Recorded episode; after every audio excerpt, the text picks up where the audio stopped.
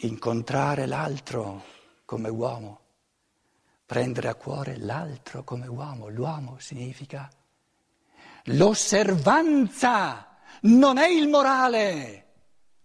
L'osservanza è il presupposto, il fondamento del morale. E per rendere possibile soltanto va osservato soltanto ciò di cui tutti abbiamo bisogno per poterci realizzare come spiriti unici. È un'osservanza che preclude la realizzazione dell'individuo, è immorale in assoluto perché uccide il valore morale supremo del cosmo in cui viviamo, che è l'individuo, lo spirito umano singolo, lo spirito umano individuale. Cari amici, se, se noi comprendiamo queste cose che io sto dicendo balbettando, ma sono sacre se vogliamo rispettare l'essere umano, se le capiamo ci rendiamo conto del passo gigantesco che, che dobbiamo compiere se vogliamo incontrare l'essere umano altrimenti proprio non lo vediamo.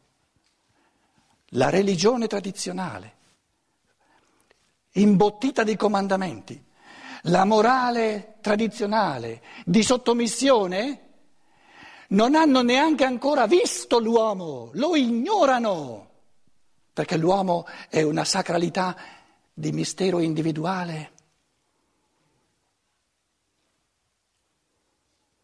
I grandi peccati contro l'umano non sono peccati di omissione. I peccati di, non sono peccati di commissione, scusate, i peccati di commissione sono i piccoli peccati, quando io faccio qualcosa sbagliato o quando io prevarico, non osservo una legge che andrebbe osservata. I grandi peccati, le grandi mancanze, dove manca dell'umano, sono i peccati di omissione di tutto quello che si potrebbe realizzare come spirito individuale, creatore, artistico, fantasioso, pieno di amore, nella libertà. E invece non viene fatto. A tutti i cristiani di questo mondo andrebbe ripetuto almeno dieci volte al giorno il giudizio universale cosiddetto del cristianesimo non conosce neanche un peccato di commissione. Non esiste nulla, nessuna legge hai, hai prevaricato, hai, hai trasgredito, nulla soltanto peccati di omissione. Io avevo fame, c'era fame del, dell'io, c'era fame di sentirsi come io individuale singolo. Non hai preso a cuore l'altro, non hai preso a cuore te stesso, non hai incontrato questa fame nell'altro. C'era fame in ogni essere umano verso l'io e tu non hai dato da mangiare a questo io, non hai dato da mangiare. Io avevo sete, l'io in ogni essere umano aveva sete di poter vivere e tu non hai dato da bere all'io. Peccati di, di omissione, non di commissione.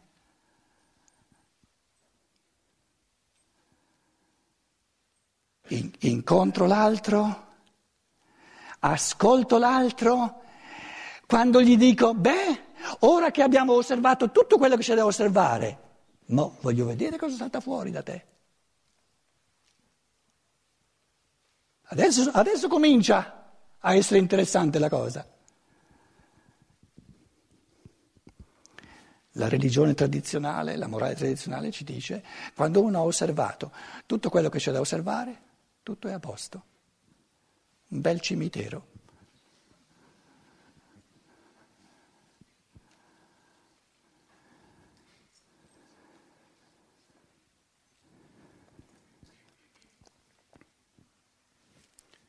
La religione, per esempio, la religione si presenta con eh, dogmi che in un certo senso sono, sono Ehm, saggezza cristallizzata, forse per molte persone anche un po' sclerotizzata, ma in origine piena di, di saggezza i dogmi, la tradizione.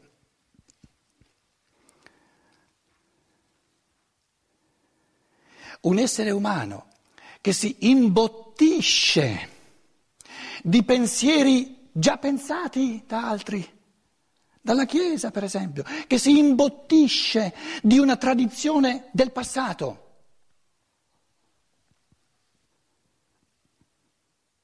Diventa un animale ruminante, rumina, rumina, rumina.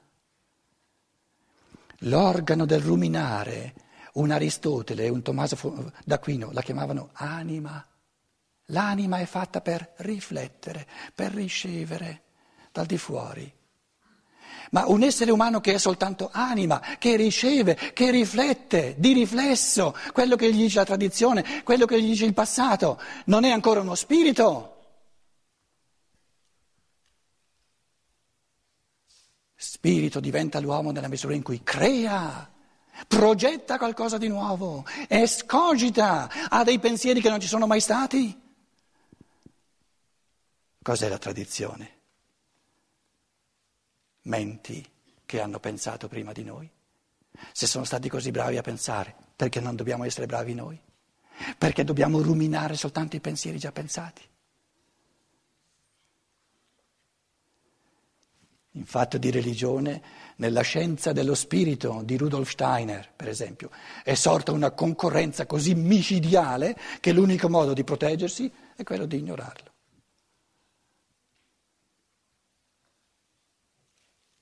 L'affermazione fondamentale di questa scienza dello spirito, che, che è una proposta, diciamo, in avanti, l'affermazione fondamentale è ogni essere umano è uno spirito creatore, come anima, riceve, pieno di gratitudine, riceve i tesori della tradizione, i tesori del passato, i tesori dei pensieri già pensati, però li prende dentro di sé come dire, li impasta e, e fa saltare fuori qualcosa di nuovo. A un pittore cosa servono tutti i quadri già dipinti, anche da un Raffaello, da un, eh, a cosa gli servono tutti i colori che già esistono se non sa creare? A che ci serve lo spirito del passato, la religione, la morale del passato, ciò che è comune? Se non diventiamo creatori, ognuno in un modo individuale, diverso.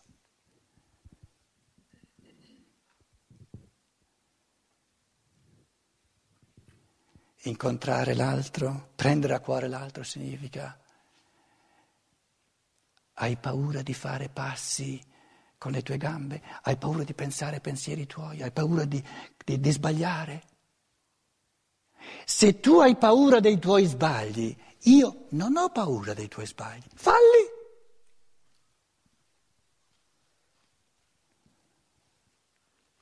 Un essere umano che ha paura di sbagliare non farà mai nulla. E non fare nulla è il più grande sbaglio che esista.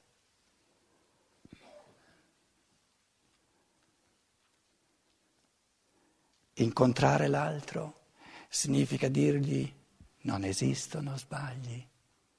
Esiste tentare, cercare. Sarebbe come dire un, un pittore o un, o un, musicista prova un pochino come, con, con certi, uno schizzo, con certi, con certi colori, eccetera, eccetera, eccetera. Sbaglio! No, mi sto esercitando.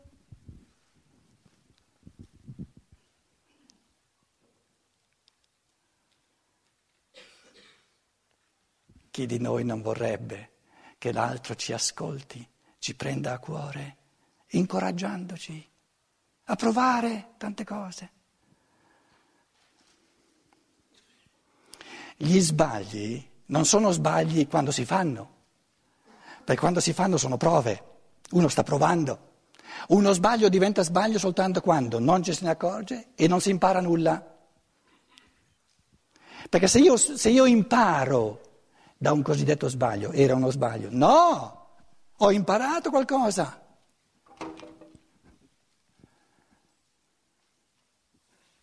In Germania, dico sempre volentieri, ci sono tedeschi che imparano l'italiano, però vorrebbero cominciare a, a tirar fuori eh, una frase o due soltanto, aspettano finché sono sicuri di non fare sbagli e stanno ancora aspettando.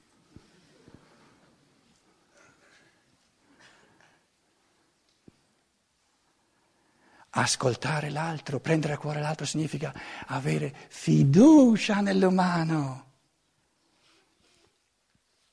Questo Dio creatore, ma deve essere così, così, così, così dovizioso, ci ha scaraventati nel mondo, non si, non, non si fa neanche vedere e, e, e, che cosa ci sta dicendo? Prova, fatti le tue prove.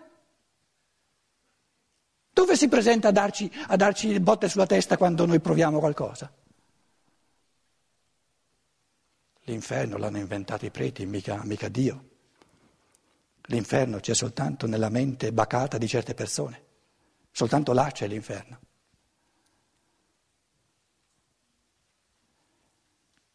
Giuda nell'inferno.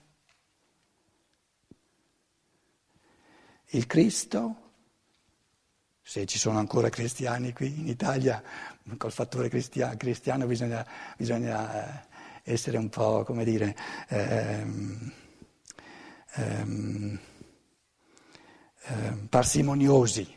Ecco.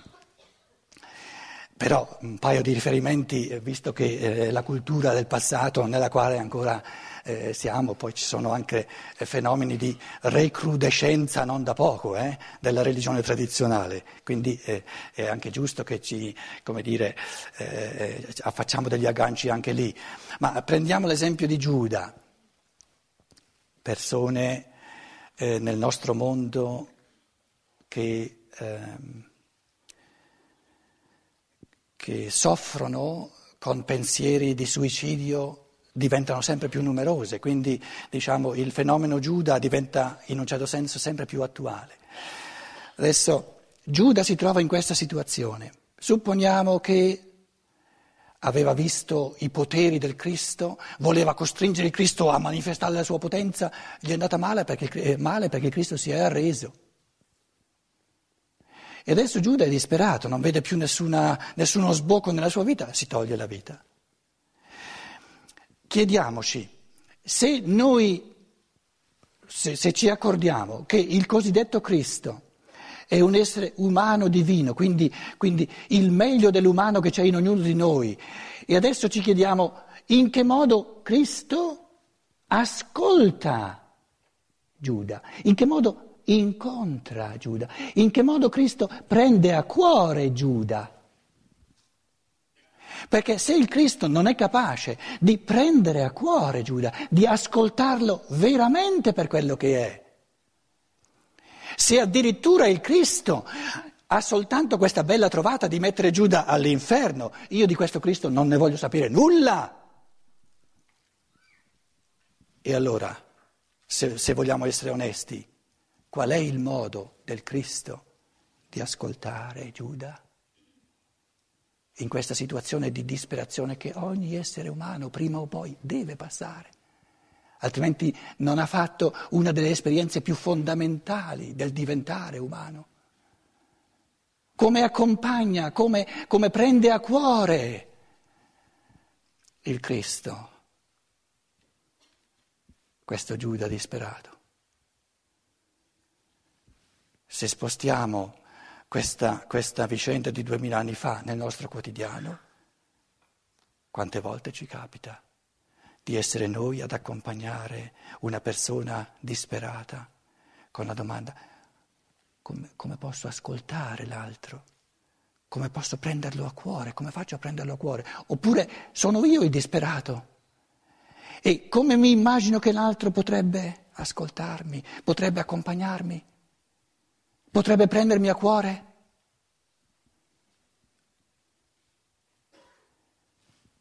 Qual è l'affermazione nel Vangelo, soprattutto il Vangelo di Giovanni, che è quello più pulito come fenomenologia dell'umano, del prendere a cuore l'altro, dell'ascoltare l'altro? Qual è il modo del Cristo di prendere a cuore Giuda, di ascoltarlo nel suo abisso? L'affermazione che fa ve la scrivo in greco sulla, sulla lavagna perché tutte le traduzioni sono talmente, talmente eh, o poieis, poieis, poieson, poieson, tachion. Eh, letteralmente, ciò che tu fai, o poieis, ciò che tu fai, fallo, poieson è, è, imperativo, tachion, tachus è veloce, tachion più veloce. Giuda. Quando l'uomo, e ogni uomo può diventare uomo soltanto passando anche attraverso l'abisso, quando l'uomo si trova nell'abisso della disperazione, nell'abisso dell'autodistruzione, colui che lo accompagna, colui che lo ascolta, colui che lo prende a cuore, gli dice, se adesso questa passata la devi fare, perché non hai in te le forze reali per continuare a vivere, altrimenti continueresti a vivere. Giuda, se tu ora ti trovi di fronte all'abisso, passa attraverso l'abisso e non restarci più a lungo di quanto è necessario. Esci dall'altra parte. Impara ciò che l'abisso, e soltanto l'abisso può far capire all'essere umano. E io ti attendo dall'altra parte. Ciò che tu ora stai per fare ti serva per imparare più velocemente possibile affinché tu non resti troppo a lungo nell'autodistruzione, perché quello sarebbe veramente negativo ma il passarci e imparare quello che c'è da imparare e che, che si può imparare soltanto da questo abisso, lo deve fare ogni uomo, altrimenti non vale nulla. Un essere umano che non ha mai fatto in qualche modo l'esperienza dell'autodistruzione non può sapere cosa significa costruire l'umano perché non ha mai fatto l'esperienza di ciò che distrugge l'umano.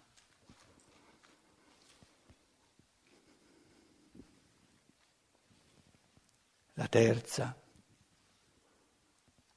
prendete queste riflessioni come aforistiche, eh, eh, non vogliono essere sistematiche, non si può essere sistematici sulla vita. Il mondo del lavoro e del sociale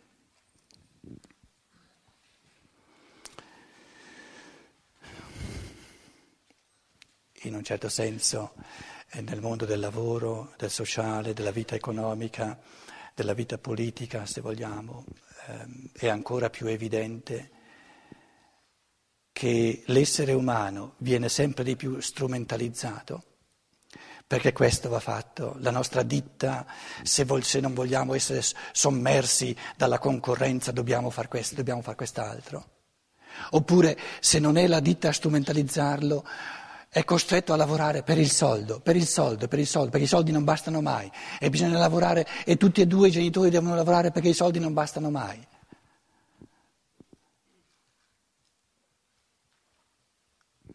La domanda è, nel mondo del lavoro e del sociale, quando fa l'uomo l'esperienza che tutto è per lui, tutto è per l'uomo? Non è vero che qui in questo mondo del lavoro e del sociale, il tu devi, devi, devi, devi diventa ancora più pesante, ancora più opprimente che non il devi, devi, devi della religione e della morale. Perché in fondo il devi della religione e della morale, eh, come dire, aveva, aveva, una possibilità di, di presa finché le persone avevano paura dell'inferno. Per fortuna sempre meno persone hanno paura dell'inferno perché l'hanno l'hanno, l'hanno abolito l'inferno. In un certo senso, allora, il devi della religione, il devi della morale, è più facile ignorarlo, ma il devi del mondo del lavoro, del sociale, lì siamo presi tutti in una morsa. E questo bisogna, e quell'altro bisogna farlo, e questo bisogna farlo, e adesso bisogna correre di qua, e adesso bisogna riparare questa macchina, e adesso bisogna comprare quest'altro. Devi, devi, devi, devi.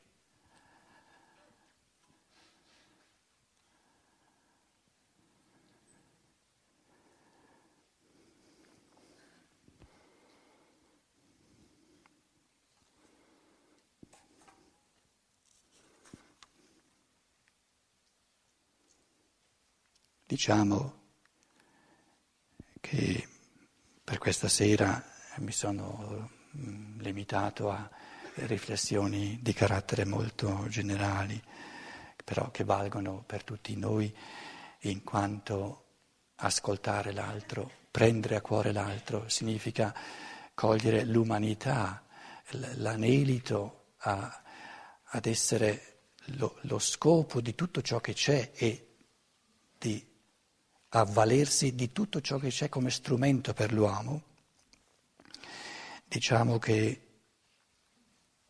e riassumo in questo modo i miei pensieri, che ci sono due grandi desideri semiconsci che possiamo ascoltare, cogliere, che ci provengono dal cuore di ogni uomo che vive oggi.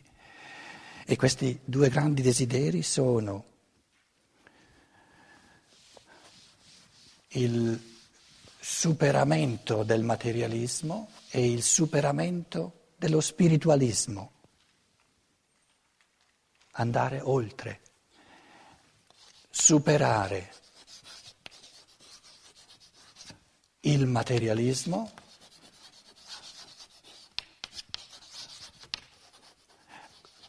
intesi come due grandi ideali dell'ascolto dell'altro, del prendere a cuore l'uomo in ogni uomo.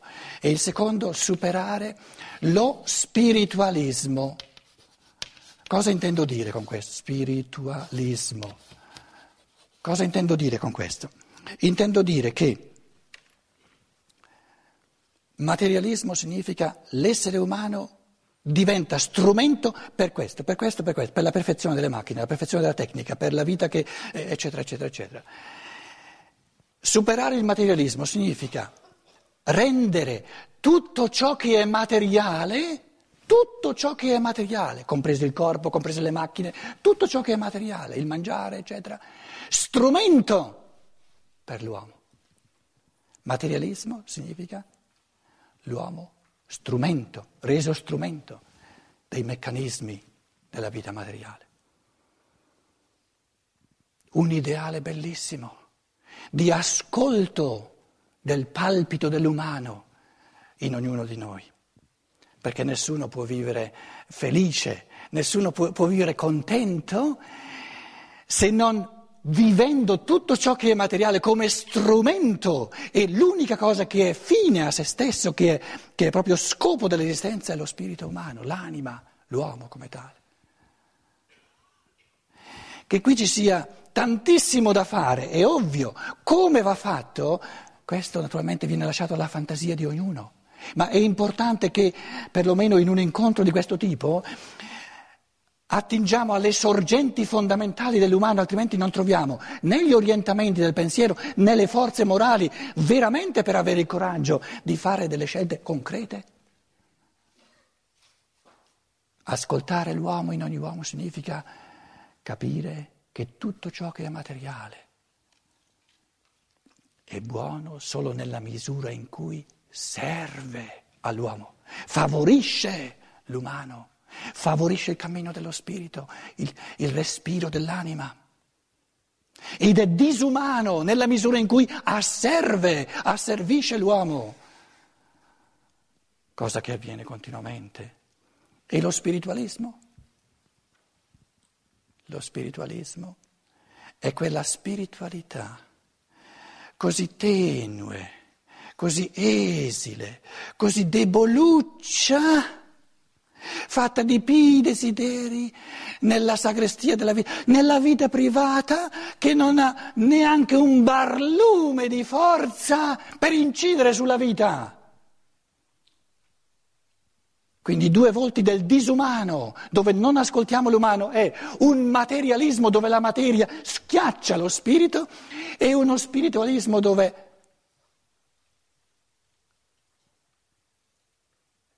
lo spirito non è spirito, ma è un'anima esangue, impotente. E allora abbiamo una vita materialistica e accanto alla vita un paio di caramelline per addolcire la vita. L'importante è che queste caramelline non, non cambino qualcosa nella vita materiale. Questi sono i due volti del disumano della nostra cultura. Un cosiddetto spirito che non è per niente spirito, perché è del tutto impotente, pura teoria, pura teoria, pura speculazione, astrazione, e la materia che schiaccia l'uomo. Ascoltare l'altro nella sua umanità, il desiderio che l'altro mi ascolti nella mia umanità, prendere a cuore l'altro nel desiderio che l'altro mi prenda a cuore, significa insieme superare queste due grandi disumane unilateralità della nostra cultura. Una vita materialistica che ignora lo spirito e pensieri spirituali campati per aria, che non cambiano nulla nella vita.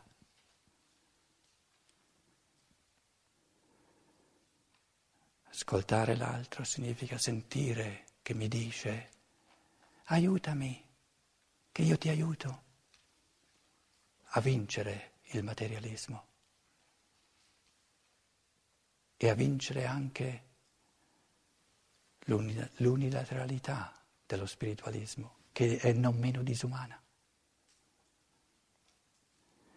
Dicevo all'inizio che ci troviamo a una soglia del divenire grande, immane. E questa soglia di una cultura, dicevo all'inizio, che ignora l'umano, è la chiamata ad ascoltare il cuore dell'uomo, la sua anima, il suo spirito.